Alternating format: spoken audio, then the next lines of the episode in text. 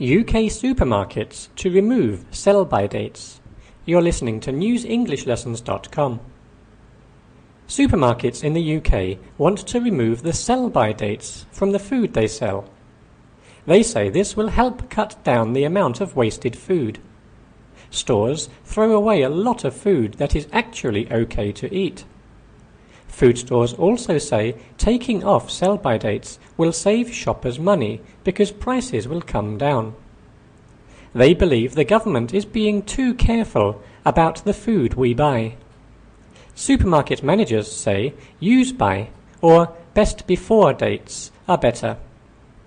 The BBC reports that the UK throws away almost $20 billion of edible food every year. The government says British families throw away 5 million tonnes of edible food each year. That's the same as $1,000 of food per family.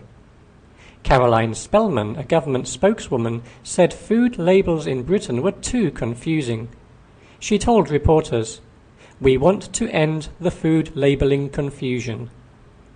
She added that she wanted to make it clear once and for all when food is good and safe to eat.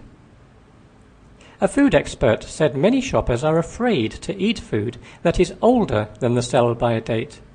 He said this is wrong because the food is still fresh and good enough to eat.